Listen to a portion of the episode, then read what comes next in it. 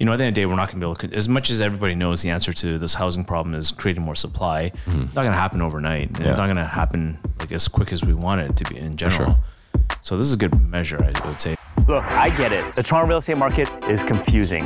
Whether you're a new or experienced investor or just looking for a home to raise your family in, join us at Broadview Table Talks as we sit around the table with my friends talk about the real estate and the ever-changing market in Toronto. Okay, welcome to another edition of Broadview Table Talks. Today we got some news, lots of news. New year, new news. New news. So today's January fourth, Fourth. and yesterday I found some interesting news. You know, the BC government just rolled out a new um, thing, and it's kind of scary. It's the rescission period. Oh boy. So by default, all sales now have a three-day rescission period. They can actually back out after three days, which is kind of scary in my opinion. Not scary. It's it's it's it's cool for the buyers. No, don't get me wrong. Right now in a mm-hmm. down market, mm-hmm. okay, yeah, it's not going to make a difference, right? Because the market's kind of cooled anyway. Yeah. Mm-hmm. But as it kind of heats back up, which I think the fundamental, um, you know, it's going to heat back up because, you know, like at the end of the day, we're letting in five hundred thousand new people to the country Yeah. they're gonna need to settle somewhere, and then it just naturally gravitate towards big cities. We all know that, right? And the Yeah. cost of it's, you know, you know, shrinking supplies, all supply and demand, whatever. Yeah.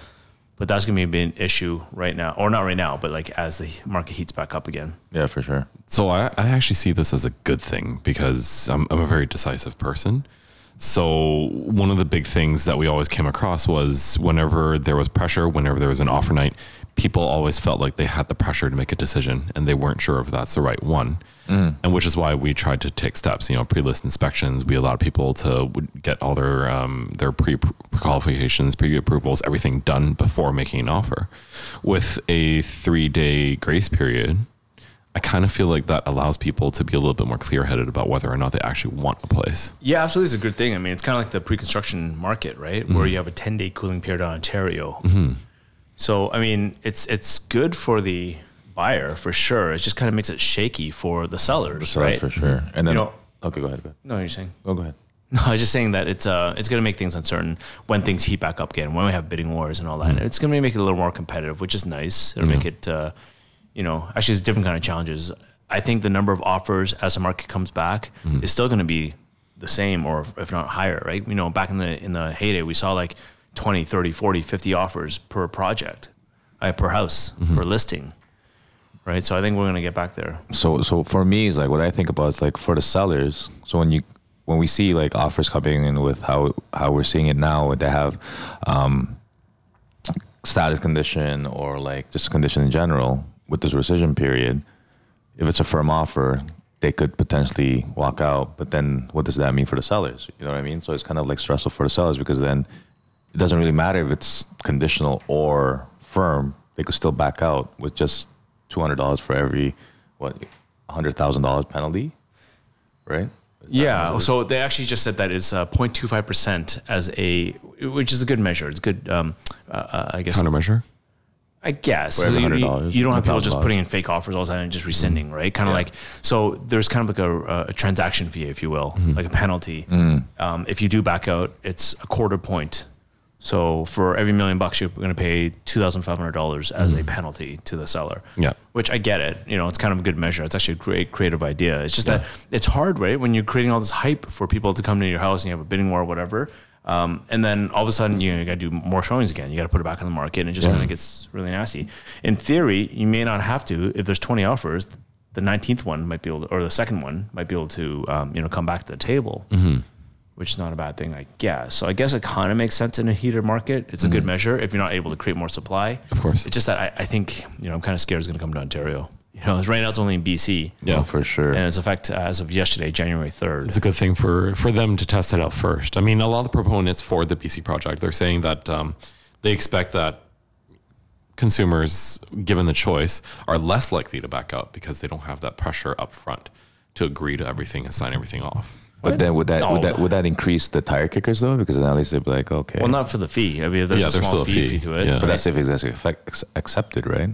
I, I feel like at the end of the day, it plays into people's psy- psychology and it makes them feel a little bit more comfortable with saying yes and signing on the dot line and just going through with it instead of being forced to. So so they don't feel like they're precious. Like exactly. you got 24 hours to provide this. It makes yeah. it hard as a, as a seller or a listing agent, but sure. if you're the buyer agent or the or buyer, then mm-hmm. it's actually better because you know at the end of the day we're not going to be able to. As much as everybody knows the answer to this housing problem is creating more supply, mm-hmm. it's not going to happen overnight. Yeah. It's not going to happen like as quick as we want it to be in general. Sure. So this is a good measure, I would say. I just, you yeah. know, kind of scared if it comes like, you know, for example, the vacant home tax, right? Mm-hmm. That's new in Ontario, in Toronto. That came yeah. from, uh, or, or Ontario actually, really. Toronto, no, Toronto, sorry. Yeah. But that came from BC. Mm-hmm. Yeah. They started it. they started it first yeah. two, three years back. Mm-hmm. It's going to happen sooner or later. So, yeah. speaking of vacant home tax, what's going on with that? Anybody know? So uh, the other ones that we, I saw was um, the the ban on the foreign buyers for two years. Um, penalties are about ten thousand dollars, but there are some exceptions. Um, foreign foreign uh, students, international students are allowed. Um, work permits people or refugees. Those are people that be like permitted to able to buy something here. Sorry, there's no penalty for ten thousand dollars. The penalty for aiding for aid, yeah, yeah, yeah. So so they don't buy it is ten thousand yeah. dollars. The government, the the federal government, can actually back out your sale mm-hmm. if the transaction is found to be a, a buyer, a foreign buyer. Mm-hmm. So they say you truly weren't allowed to buy it, so they can actually force a sale on you. Just like if you you were forced a power of sale if yeah. you don't pay your mortgage, right? Mm-hmm. They can do the same thing, which is kind of scary. Yeah. Um, but you know, honestly, foreign buyers only account for a single digit amount of buyers in Ontario, in Canada for that matter. I, yeah. mean, I saw a graph somewhere it's like four percent or three percent, depending which province you're in. Yeah. So I don't think it's going to make that much of an impact to the buyer mm-hmm. pool here anyway, to the to the supply or to the demand. I still think it's going to be a hot market once the interest rates come back down. Oh, for sure. And there's also going to be loopholes, just international students in general, right? Can now just what more students are going to come anyways. Yeah, but I think it's a big deterrent for foreign buyers to buy here, especially with like, for example, the 25% tax, right? Mm-hmm. Non-resident speculation tax. Mm-hmm. I can personally account for people that actually have decided not to buy here because the 25% upfront fee was was too high. Even though they're going to get permanent residency here, mm-hmm. they actually decided not to move here and they moved back to the states or they moved to the states instead of um, you know coming from Asia, right? Right. That's also true. Yeah. So I think that's a big deterrent more than the ban of it altogether. I mean, the fact is you're not allowed to, even regardless of loopholes or not, right? Because the government, ideally, like the federal government, I, I think it's actually not a bad strategy. It's like mm-hmm. not like we can fight it anyway, so I might as well, you know, go with it, right? But like, um, they're they're basically bringing people to the country to work, right? To to help our labor force. Mm-hmm and then allowing them to buy homes. But mm-hmm. everybody else, they're not allowed to come here, which yeah. kind of makes sense. Yeah, I think it's a little bit more selective with the process because right now prioritizing housing is the most important thing to do. Yeah, for our people that actually for, need it. Exactly for the people that are actually here and staying. Right. Yeah. So right. it makes sense. Right. Yeah, and it's the same thing with the vacancy tax because we want to make sure that we maintain low vacancy rates. Although, I mean, historically, wasn't it as low as zero point seven percent? Was, yeah. Yeah. So with a vacancy rate as low as that, I can't imagine that policy being too too effective in a city like Toronto. Mm. Although time will tell.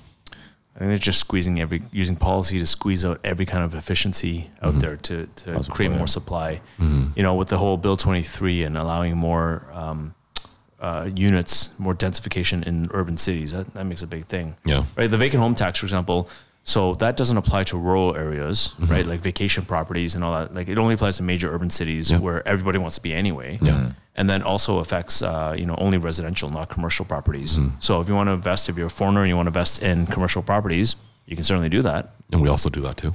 Right. And uh, what do you mean?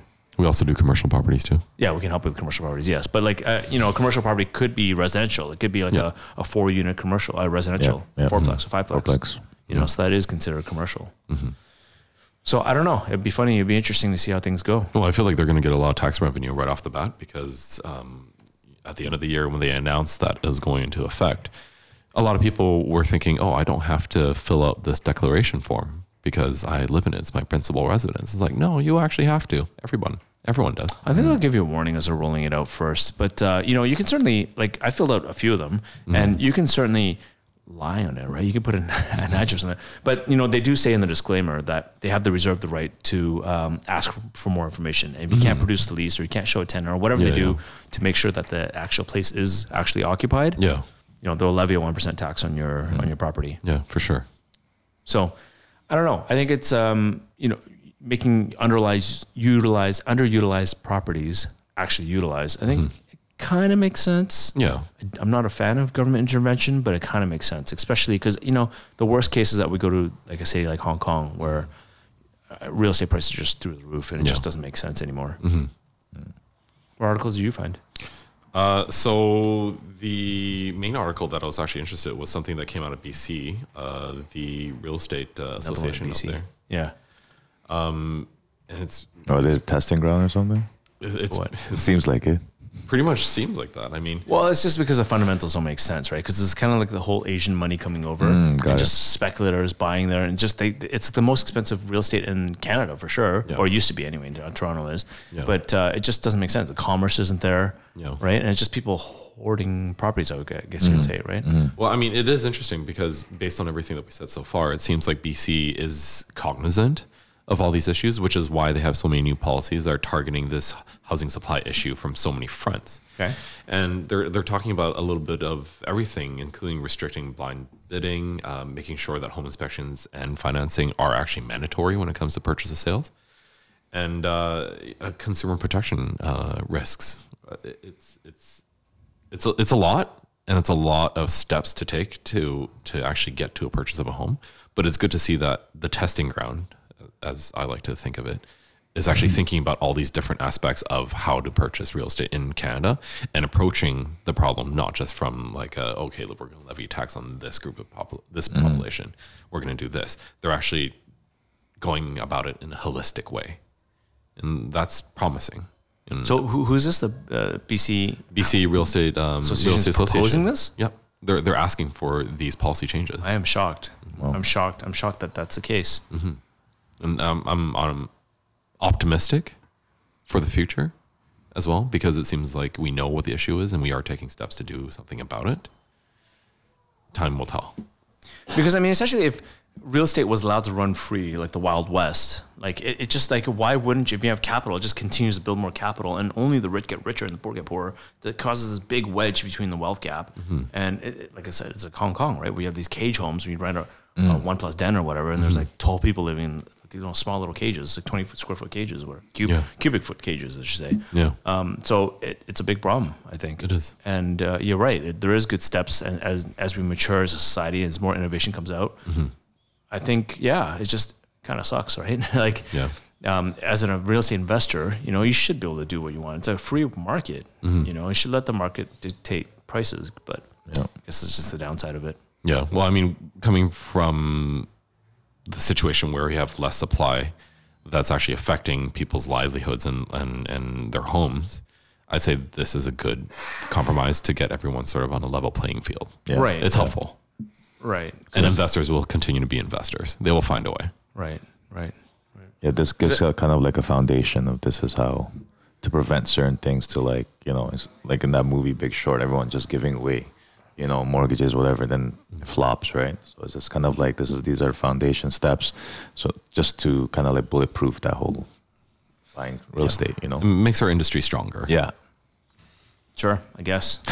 I guess because it's it's kind of like I want to be on that side where it's a winning formula. You know, it used to be like that, right? Where Yeah. um, it's a no brainer. Where the cost of capital was cheaper than the return than, than inflation, actually, for that matter. Yeah. And that's why we have this problem in Canada versus the states, right? Where our pricing is ten times what their pricing is, depending which market you're in. Obviously, there's obviously more expensive markets in the states than Toronto is. But like you know, um, essentially the whole how we got here in the first place is because interest rates were cheaper than inflation. Yep. So if you're buying an, an asset at call it a million bucks, right, and it costs you two percent to fund it, mm. but it's growing at four percent because inflation is going at four percent, it's a no-brainer to buy more mm-hmm. real estate. Yes. So now it's kind of the reverse, and now you got to actually do things to actually add value to properties. Yeah. Which is great. Our, a lot of the buildings were aging and a lot of the infrastructure was aging. So as long as we keep investing back into the infrastructure in the buildings and continue working on improving employment conditions in Toronto, uh, quality of living is just going to rise. Mm-hmm. I agree. I agree. It's going to be certainly expensive to be part of a society like this, but it will be better. I mean, for example, more balanced. Well, maybe balanced. I don't know. You can argue that, but like for the majority of the people anyway. Yeah. Like I, I think an iPhone's made my life better. I don't know about you guys, you know. Uh, so you can argue that, right? Like, or I should say phone. I should say iPhone in general. But it's like now we have a computer in our Smartphone. hands, yeah, you yeah, know? yeah, yeah, Yeah. Exactly. We're, we're going to send a man to the moon again, or a person to the moon, and like, you know, we haven't done that in sixty years or whatever, right? So now Elon Musk has created rockets and and and and electric cars and things like that, right? So I think Yeah. innovation and all that stuff that's happening in society is better for us in general. So Yeah. I don't know. That's how capitalism works. It's just that people that understand it will do well. People that don't understand it or aren't fortunate to have um, enough resources or Yeah. ability to do so may not do so well and they get left behind. But the idea of regulations and policies like this is so that everybody goes along for the ride. Yeah. Try to create more equality and balance because we've seen what the uh, extreme is like. Anyway, um, if you want to learn more about this stuff, we talk about this every week. Subscribe, consider subscribing, and give us a thumbs up if you like this video, wherever you're watching it, or if you listen on iTunes or Apple, Spotify, Apple's or Spotify, give us a positive comment. All right, thanks for watching. Catch you next week. Take care, guys. Add it up.